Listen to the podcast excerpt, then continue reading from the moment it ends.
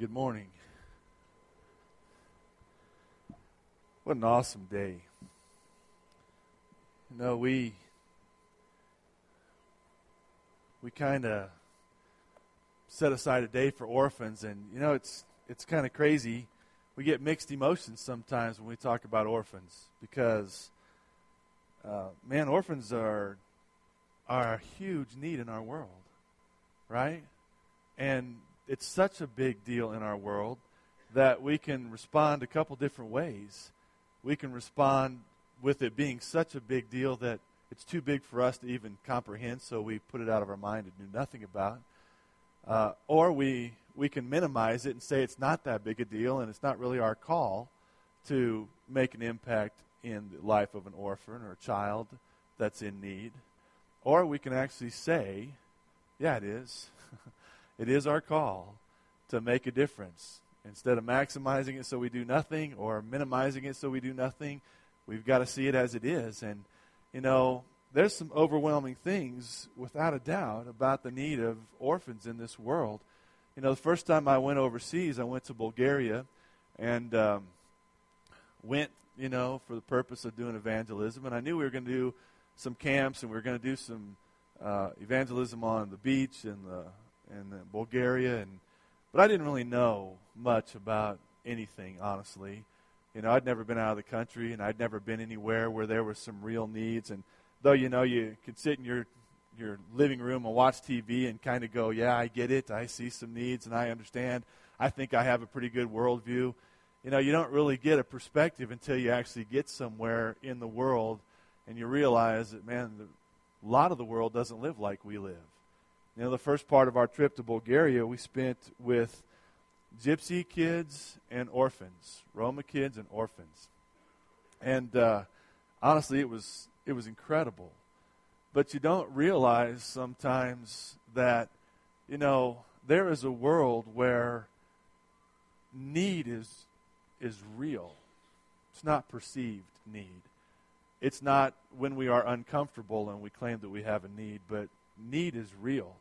You know, I met a, a young man named Ruman who was an orphan. He was 17 years old. He was going to turn 18 probably in the next four or five months, and they were going to kick him out of the orphanage.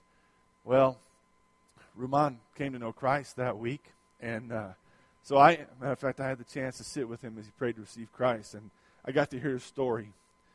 Uh, when he was 12, his dad killed his mom, and then his dad killed himself. Ruman had three younger brothers and sisters, and so he didn't know what else to do because there wasn't anybody in Bulgaria that was going to take care of them. So Ruman tried to take care of his little brothers and sisters until he realized he couldn't. And then they got stuck in an orphanage. And in the orphanage, unspeakable things happened. And Ruman was uh, an alcoholic and a drug addict because he couldn't stand all that was going on in his orphanage.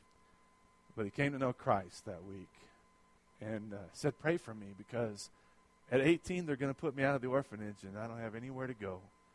And I don't know how anybody's going to take care of me because there's not anybody here that is going to step up because everybody in Bulgaria is poor and no one has the money to take care of me.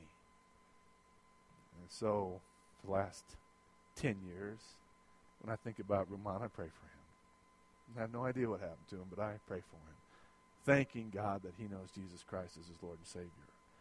Throughout the week, you begin to notice things. You begin to notice that these children don't change their clothes. And you know, in the States, when you go to camp with kids, they don't always change their clothes either. but it was different, right? Because none of them changed their clothes. And I mean none all the kids that we had, we probably had 60 kids, whether they were Roma, gypsy kids, or whether they were orphans, not one ever changed their clothes. And so, you know, I mean, I'm a dumb American, right? I don't know what the deal is. Maybe that's customary. I know they're poor, so all right, maybe they don't have many clothes, so maybe they didn't bring any clothes to change them. So I didn't think much of it because I was there to try to love them and share Christ with them and left after nine days and I went somewhere else and I didn't think I'd ever see some of those kids again. And then uh, the guys that we were with, the Bulgarians we were said, "Hey, would you like to see a Bulgarian orphanage?" Of course, we'd like to see a Bulgarian orphanage. So we go to this orphanage, and one of the little boys that we worked with, about this big, he comes running out because we're there. He didn't think he'd ever see us either. So he comes running out. I can't speak to him because I don't speak their language, you know. But I can, I can understand his grabbing my finger and pulling me. I can get that, right? So I go with this little boy, and he takes me in like all little boys would to show me his room. So we go into his room, and there's no pictures on the wall. There's no dressers in his room. There's only like three or four beds in their room, and there's not even blankets on there, just sheets. Just concrete floor, concrete walls, and nothing else. Light bulb hanging in the middle of the room. That was his room. And then the light bulb went on in my head because he still had on the same clothes. Light bulb went on my head. That's all he's got. He doesn't have any other clothes. He's not going to get any other clothes until who knows when. That's all he had. And then we met a little girl, 15 years old. She was there too. We'd met her at the at the camp, and she was there.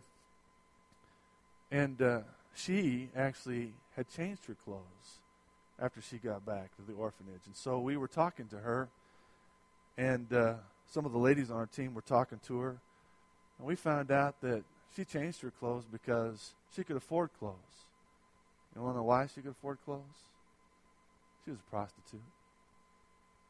She was a prostitute for the men in the village so that she could buy things that she needed, like clothes. You know, we we went from there to Zambia to to an orphanage in Zambia that we love with all of our hearts. And some of those kids we know by name. Some of the older kids we know by name 18, 19, 20, 21, 22. And then the stories break your heart. And yet they're some of the joyous kids, most joyous kids you could ever meet. And you go to yourself as you talk about orphans, you go, you know, man, why would we have to endure such things as an orphan Sunday? Why would you why would you ask us to pull back the veil on a world that makes us uncomfortable?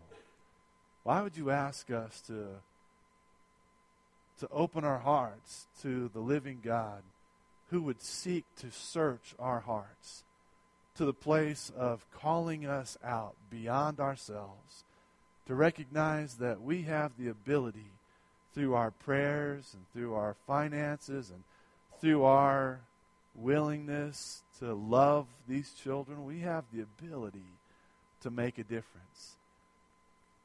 That's why we that's why we pull back the veil to some degree. And honestly, I believe that the American church has the greatest ability to impact the needy in the world. We are the wealthiest in the world.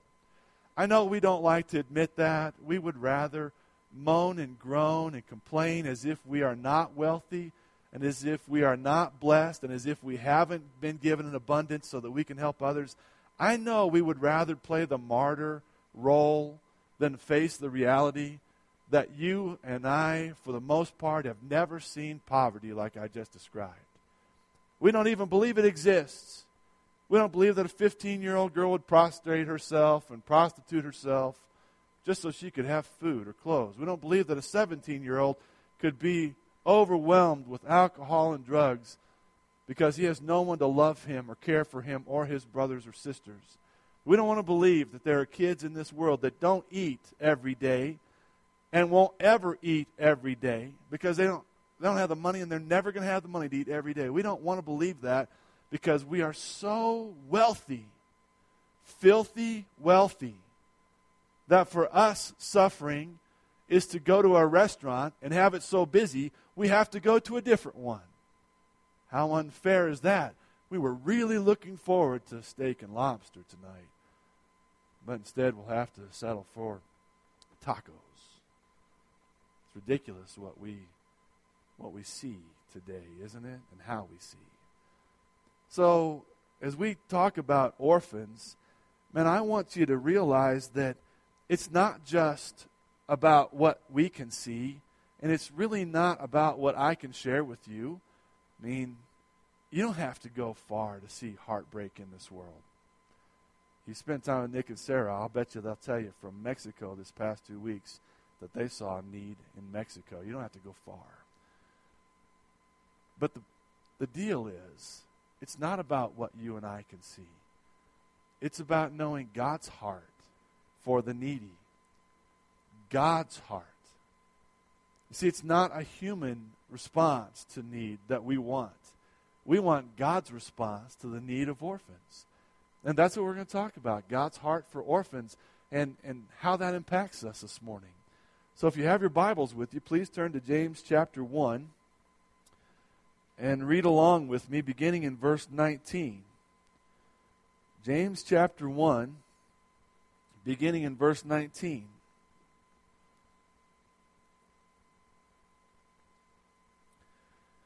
This you know, my beloved brethren, but everyone must be quick to hear, slow to speak, and slow to anger.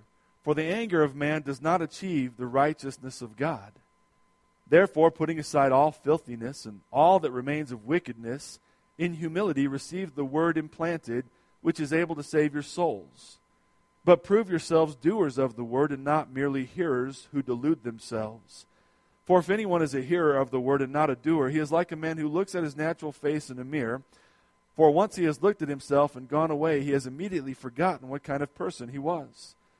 But one who looks intently at the perfect law, the law of liberty, and abides by it, not having become a forgetful hearer, but an effectual doer, this man will be blessed in what he does. If anyone thinks himself to be religious and yet does not bridle his tongue, but deceives his own heart, this man's religion is worthless.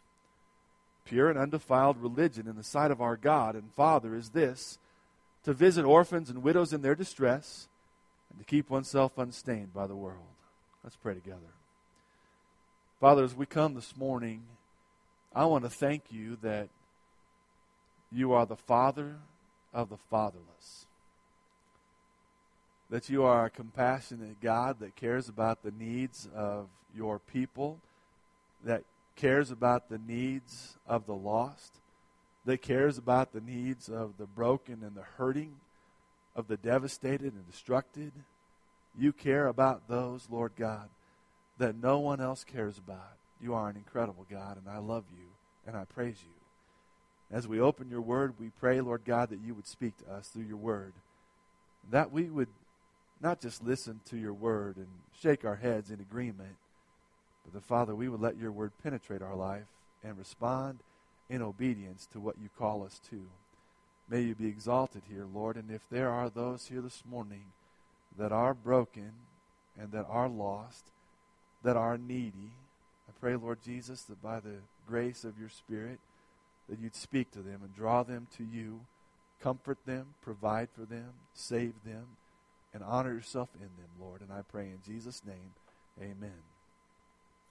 You know, when you talk about orphans and you talk about scriptures, James 1:27 is probably the most famous verse. There's many believers today that can at least quote this in some form or fashion. They may hack it up a little bit, but they get it, right? Pure and undefiled religion in the sight of our God and Father is this to visit orphans and widows in their distress and to keep oneself stained by, unstained by the world. We kind of get that, right? If you've been in church for very long, you've probably heard uh, pastors preach on this stuff before, and, and yet I find this verse to be one of the most shocking verses in Scripture. At least the most uncomfortable verse, one of the most uncomfortable verses in Scripture. Because he's talking about the religion that's real. He's talking about the belief system that's real. He's talking about what real Christianity looks like. He's not talking about what Christianity looks like to you. He's not talking about what you want your Christianity to be or to sound like or to feel like. He's not talking about some perceived relationship with God that is only contained in the confines of your comfort level. He's not talking about any of that. He's talking about what real Christianity looks like in this verse. And I got to tell you, most American Christianity doesn't look like this. I mean, if we go back and we read those verses, I won't go back and read them all again, but, but basically, in verse 22, he says, Prove yourselves doers of the word and not mere, merely hearers who delude themselves. When you hear the word of God, when you know the truth about God, you must respond by doing what the truth says. And if you don't, you delude yourself, you deceive yourself, you are fooling yourself if you claim to be a follower of Jesus Christ and yet do not do the Word of God. That's not a follower, that's a phony. And there's a lot of phonies. Jesus said there would be a lot of phonies. He said there would be wolves in sheep's clothing that would infiltrate the church. He said that there would be tares among the wheat that would look an awful lot like wheat. But when the judgment day came, the angels would separate the tares from the wheat, and they would be burned in the fire, and the wheat obviously would be saved. Listen, the Bible tells us that just because you go to church, dress up nice, speak the language, whatever you want, that doesn't make you a follower of Jesus Christ. What makes you a follower of Jesus Christ is to have Christ in your life and be transformed by His Spirit, to have the desire to do what God does and wants to do in this world through you. That's what makes you a follower. And he says, man, to be uh, a hearer and not a doer makes you a phony. Verse 23 says, if anyone is a hearer of the word and not a doer, he's a man, he's like a man who looks at his natural face in the mirror, but once he has, has looked at himself and gone away, he has immediately forgotten what kind of person he was. In other words, you can see who you are. You can look in a mirror. You can look in the mirror of your soul. You can know whether you are right or wrong. You can know whether you are holy or unholy. You can know whether you're doing what God wants you to do or not. You can know. You can look in the mirror and realize that you've not lived up to what God's called you to be. You can tell yourself all the nice things you want to, but the, the person that's the phony says, I see who I am, really. I see. I see that I'm not living the way God wants me to live. I see that I'm not serving the way God wants me to serve. I see that Christ is not the Lord of my life, that I am the Lord of my life, or something else is the Lord of my life. I see it. But when they walk away from the mirror, they forget because they don't want to admit that they've seen the person that's real in their life. And how many of us this morning, how many of us could actually open our heart to that truth and say, God, man, search me out so that I'll see myself as I really am and then do something about it. I won't remain as the phony. I won't try to confess I'm something that I'm not, but I I'll accept what you say about me, God. And in response to what you say about me, Lord, I'll follow you. Man, he says that's the person that is not religious. Verse 26 If anyone thinks he himself to be religious and yet does not bridle his tongue but deceives his own heart, this man's religion is worthless. And you could pick whatever part of the faith in Christ that the Word of God presents and say, if you aren't living that way, if you've deceived yourself, believing that you're something that you're not, your religion is worthless. You see, the truth of the matter is, is that those of us that know Jesus Christ as Lord and Savior ought to have the same heart that God has. The same heart. The same desires. The same purpose. The same intent. I mean, if Christ lives in us, if we've been born again, the scripture says that he does live in us, then as he lives in us, we ought to look and act, and speak, and go and do and give like Christ did while he was here, right? It's not hard. It's not rocket science. It's easy. Galatians 2:20 says, "For I have been crucified with Christ; therefore I no longer live, but Christ lives in me. And the life that I now live in the flesh, I live by faith in the Son of God who loved me and gave himself up for me. I no longer live, but Christ lives in me. True religion means that the heart of God is going to beat in our heart, and we're going to respond to the people in this world like Christ responded to them. And according to James 1:27 says pure and undefiled religion, the kind of religion that Christ revealed to us and is known by God is to visit orphans and widows in their distress and to keep oneself unstained by the world. Man, can I kind of put that in a Mike Cooper paraphrase? True Christianity is to care for the most broken and needy people when you see them in their distress and to keep ourselves holy like our Savior was holy. It's pretty simple, it's not hard.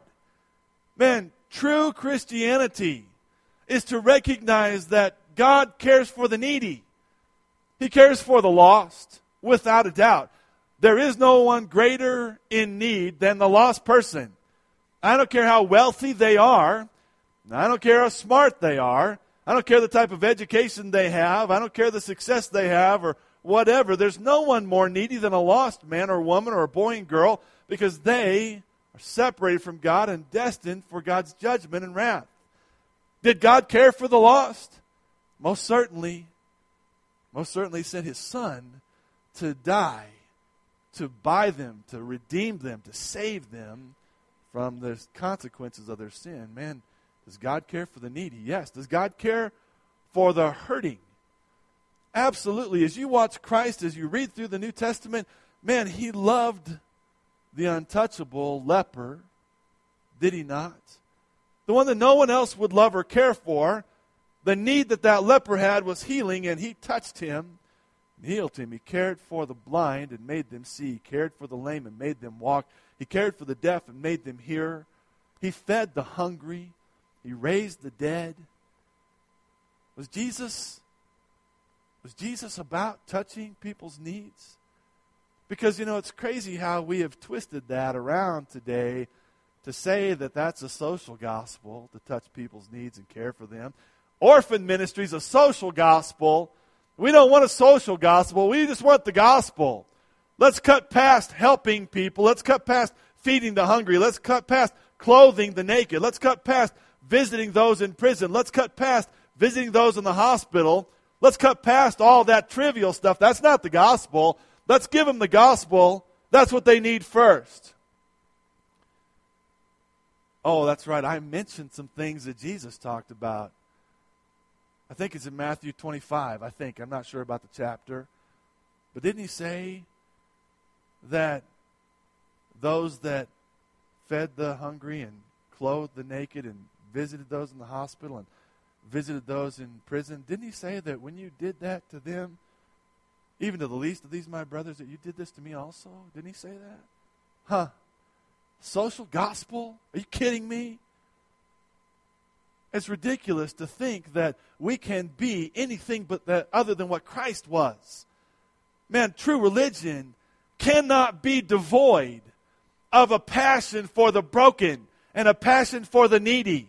You can't talk about the orphan without talking about the widow. You can't talk about the orphan or the widow without talking about the stranger or the alien who's different than you. And we're going to read some scriptures in a minute that show that. You can't talk about that because God cares for the needy. And today's some of the neediest in the world are orphans. Orphans have always been needy because they don't have anybody to take care of them. That's what the problem is, see? That's why orphans need others like us to minister to them because nobody else is taking care of them. Some of the boys that we minister to in uh, Zambia, some of the older boys, two brothers in particular, James and Blessed you've been to Zambia, you can't forget James and Blessed. They have smiles about this wide, and I'm not exaggerating, and they are awesome. But they're what the Zambians call double orphans.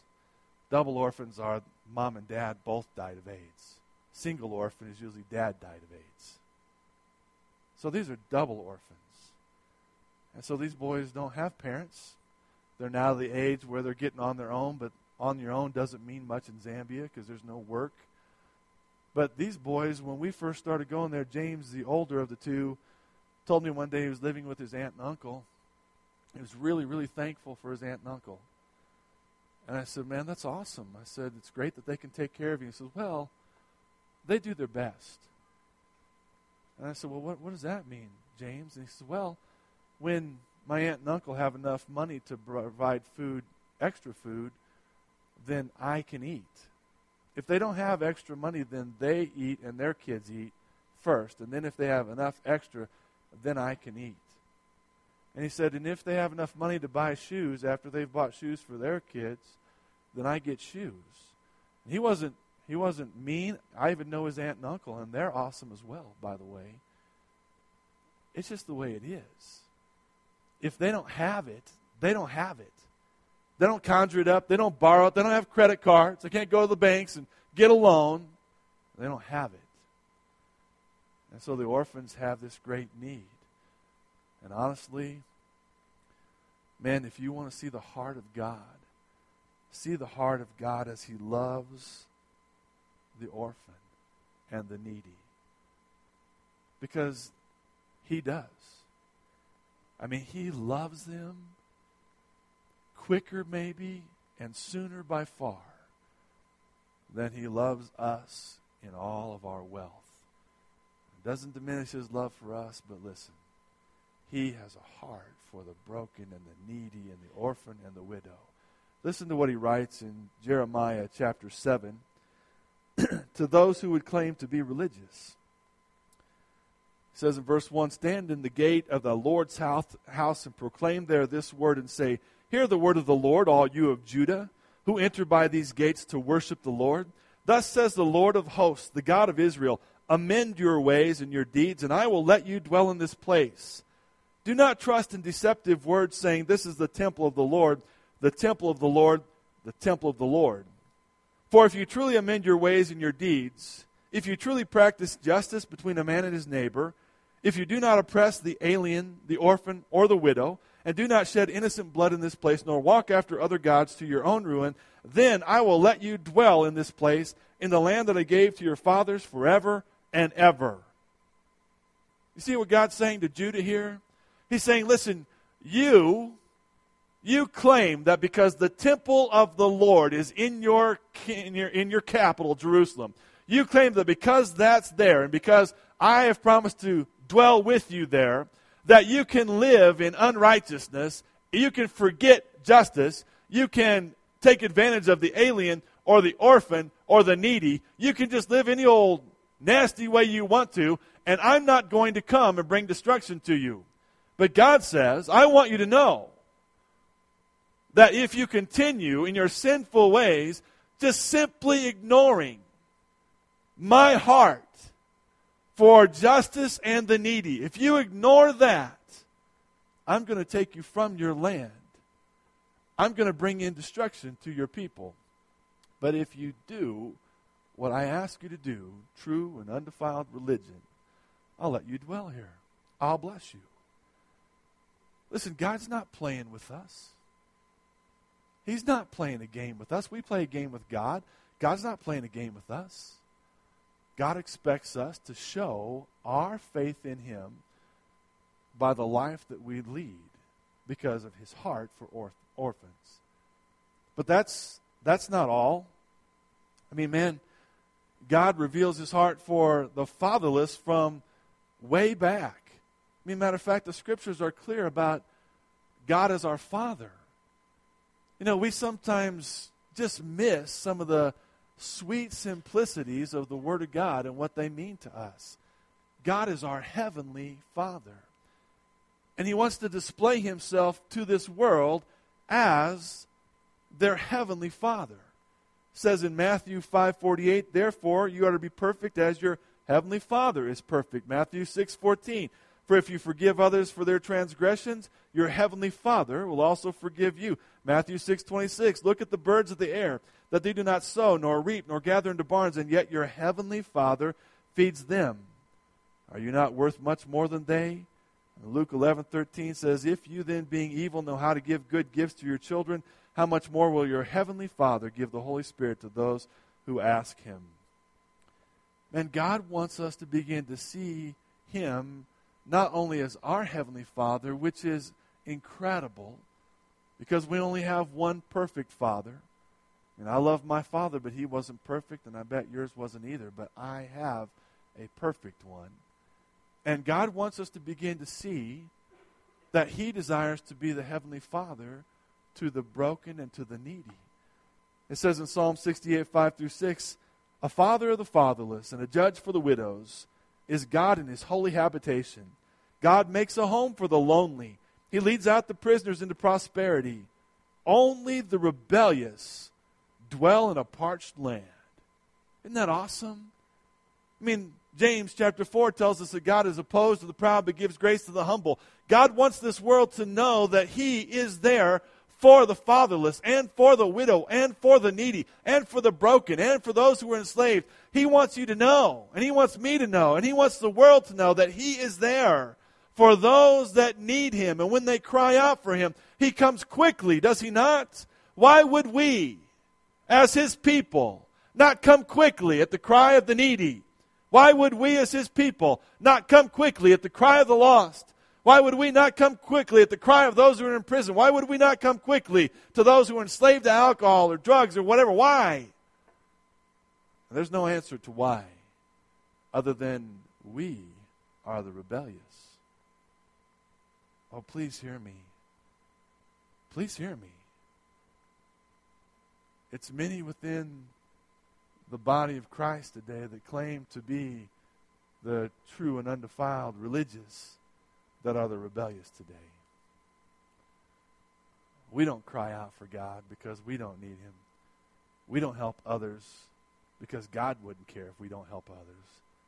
We don't pray about it or think about it because we are so selfish that we can't get past thinking about ourselves. Listen, God is the father of the fatherless. He cares for them, and his children ought to care for them as well. Listen to the words of God in Deuteronomy chapter 14, verses 28 and 29. At the end of every third year, you shall bring out all the tithe of your produce in that, in that year, and shall deposit it in your town. The Levites, because, Levite, because he has no portion or inheritance among you, and the alien, the orphan, and the widow who are in your town, shall come and eat and be satisfied in order that the Lord your God may bless you in all the work of your hand which you do. Deuteronomy 24, 17 through 22 says, You shall not pervert the justice due an alien or an orphan, nor take a widow's garment in pledge. But you shall remember that you were a slave in Egypt, and that the Lord your God redeemed you from there. Therefore, I am commanding you to do this thing. When you reap your harvest in your field and have forgotten a sheaf in the field, you shall not go back to get it. It shall be for the alien, for the orphan, and for the widow, in order that the Lord your God may bless you in all the work of your hands. When you beat your olive tree, you shall not go over the boughs again. It shall be for the alien, for the orphan, and for the widow. When you gather the grapes of your vineyard, you shall not go over it again. It shall be for the alien, for the orphan, and for the widow. You shall remember that you were a slave in the land of Egypt. Therefore, I am commanding you to do this thing from the very beginning of God's people, He has commanded them to recognize the needy and to provide for the needy. Why? Two reasons He gives us in these verses. One, so that I can bless you. When you recognize that I've blessed you with food to eat and given you an abundance, and you recognize that I've given you extra so that you can help those that don't have anything, I can bless you. Man, the attitude of giving is a blessing in the book of Acts, we're told that it's better to give than to receive. More blessed to give than to receive. Amen? That's not the American way. The American way is it's more blessed to take and keep and accrue than to give, right? But the takers and the keepers and those that would accrue great wealth are broken and empty because they aren't experiencing the depth of God's blessing. But not only that, he said, I'm commanding you to do this because you should remember that you were a slave in Egypt and that I redeemed you from Egypt and I have blessed you and set you free. And because of that, you should bless others. Man, God says those of us who have been redeemed from sin, those of us who have been saved from sin, those of us who have been set free from God's judgment, man, we ought to be the most giving people in the world. We didn't earn it, we didn't deserve it. We didn't one day get up and say, you know what, God, I've done enough good works, so now bless me. I deserve it, Lord. Did we? Please. How could you dare think that? And he says, I've redeemed you, so bless others like I have blessed you. If that weren't enough, in the book of Exodus, as God got ready to send his people toward the promised land, he says in Exodus 22, 21 through 24, You shall not wrong a stranger or oppress him. For you were strangers in the land of Egypt. You shall not afflict any widow or orphan. If you afflict him at all, and if he does cry out to me, I will surely hear his cry, and my anger will be kindled, and I will kill you with the sword, and your wives shall become widows, and your children fatherless. Do you think God takes the needy seriously? Oh, you better believe it. And you know what? I'm thankful for that, as I'm needy. Man, God is the father of the fatherless, and we think about orphans it opens up our heart to the true heart of God as He looks at the world who's lost and dying, and looks at the world who's broken and needy, He looks at the world who's hungry and needs clothing, and He says, Man, that's my heart. Minister to them. Minister to them. And if that weren't enough, and I'll finish here quickly, man, when we look at God's heart for orphans, it reveals God's heart for us. For us. And I'm just going to read some scripture to you so you can hear the Word of God clearly. Because it's pretty clear, speaking about us. It says in Ephesians 2, verses 12 and 13 Remember that you were at that time separate from Christ, excluded from the commonwealth of Israel, and strangers to the covenants of promise, having no hope and without God in the world. That's one piercing scripture. Those without Christ have no hope and are without God in the world. It says, But now in Christ Jesus, you who formerly were far off have been brought near by the blood of Christ. Man, that's some good news. Says in 1 John 3 1, See how great a love the Father has bestowed on us, that we would be called children of God, and such we are. For this reason, the world does not know us because it did not know Him. Now, so many people say, Well, I'm a child of God, because the Bible says I'm a child of God.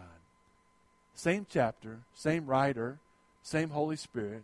1 John chapter 3 verse 10 says, "By this the children of God and the children of the devil are obvious. Anyone who does not practice righteousness is not of God, nor the one who does not love his brother." There's a distinction between those who are children of God and those who are not. You're not a child of God because you have breath in your body. You're a child of God because you're saved if you're not saved, you're not a child of God. John 1 12 and 13 says this But as many as received him, to them he gave the right to become children of God, even to those who believe in his name, who were born not of blood, nor of the will of the flesh, but nor of the will of man, but of God. You see it now? Do you see God's heart? Do you recognize that every man and woman on this planet is needy. Every man and woman on this planet is desperately needy and lost. Every one, woman and man on this planet needs God. Needs God to minister to them. And it says in Ephesians chapter 1, verses 3 through 6 Blessed be the God and Father of our Lord Jesus Christ, who has blessed us with every spiritual blessing in the heavenly places in Christ, just as he chose us in him before the foundation of the world that we would be holy and blameless before Him. In love, God predestined us to adoption as sons through Jesus Christ to Himself, according to the kind intention of His will, to the praise of the glory of His grace, which He freely bestowed on us in the beloved. Oh, now we're getting it. Not only does God care about us, but God sees us as children without a father children without a heavenly father, children without a heavenly family. Those of us that don't know Jesus Christ as Lord and Savior are not part of God's family. Oh, yes, we have been created by Him and in His image, but sin has separated us. Sin has caused us to be lost. Sin has condemned us. Sin keeps us from being God's. But his desire is to adopt us as his children. And that adoption comes through faith in Jesus Christ, who paid the price for us. If you're going to adopt a child today, you're going to pay a price. You're going to pay a financial price. You're going to pay an emotional price. You're going to have to change your life. It's going to be completely different. You're going to pay a price. But if you adopt a child, You've come to the place where you've seen that child as worth it. And they are. They're worth it. But don't think yourself so wonderful. That's just the heart of God. That's God's heart. He sees us as worth it. He sent his son because he loves us. And he wants to adopt us because he loves us. Listen, Orphan Sunday, it's not hard for us. If you know Jesus as your Lord and Savior today, Orphan Sunday ought to be an incredible celebration. Don't you think? I'm not kidding. We ought to be kicking and screaming and jumping up and down as our Father saw fit to love us. And oh, we ought to look with anticipation in how we can minister to those who are broken and hurting and needy today in the world, thinking that perhaps we could show them the love of the Father by caring for them, supporting them, or bringing them into our homes as our own, that they might come to know the Heavenly Father. Listen, I can't think of anything in the world I could ever say to you that would be more blessed than to say that God loves you and wants to make you his own. I can't think of anything more precious.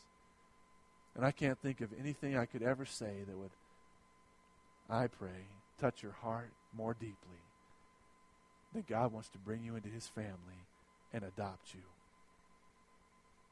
Man, if you don't know him, it's simple. Admit that you are a sinner. Admit it. Say, Lord Jesus, my sins have ruined my life and cost me eternity, and I'm sorry. I need you. He's so thrilled to hear you say, I need you. And I believe that Jesus died and rose again, and I want you, Lord Jesus, to save me. I'm trusting you alone with my life. And if you'll do that today, you'll become a child of God. Today. And no one ever will be able to snatch you out of your Father's hand. One of the greatest joys that I have in my life is to look at these orphans that we minister to after they've been saved and realize, though I am not sufficient to provide for everyone or to house everyone or to minister to everyone, I know that my Father and theirs will never leave them. Never. Man, you want some joy? come to the Father. Let's pray together. Lord, I love you. I thank you for the simple truths of your word. And I ask, Lord God, that we would not be hearers only of your word, but that we would be doers. That we would be the men and the women and the church that would reach out to the needy and the broken, to the alien and the widow and the orphan to the lost around us and share the great hope that God loves them, that they can have a heavenly Father through Jesus Christ our Lord. I pray, Lord Jesus, that we would recognize that we are called to care for what you call care about. And I pray, Lord Jesus, for those that are here this morning that don't know you, that even today they might give their life to Jesus Christ through faith, trusting that He alone will forgive them of their sins and give them everlasting life. Would you move in this invitation this morning? And may you be honored as we respond. In Jesus' name I pray. Amen. Let's stand and respond to the Lord this morning.